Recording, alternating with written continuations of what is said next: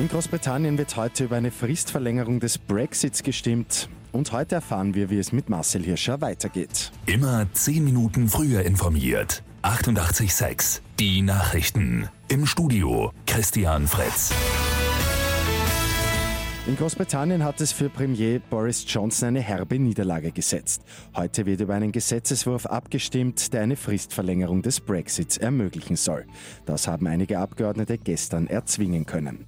Wenn das Gesetz heute beschlossen wird, dann will Johnson Neuwahlen beantragen. Diese sollen dann Mitte Oktober stattfinden.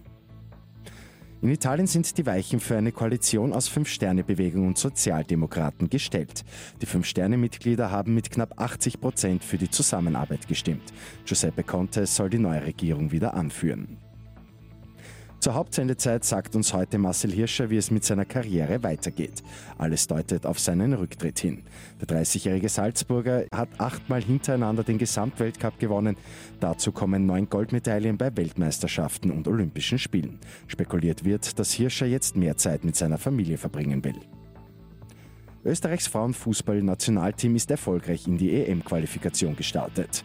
Die ÖFB-Damen haben gegen Nordmazedonien klar mit 3 zu 0 gewonnen und posthume Ehrung für Christine Nöstlinger. Die gute Nachricht zum Schluss. In Wien soll ein Straßenzug nach Österreichs erfolgreichster Kinderbuchautorin benannt werden.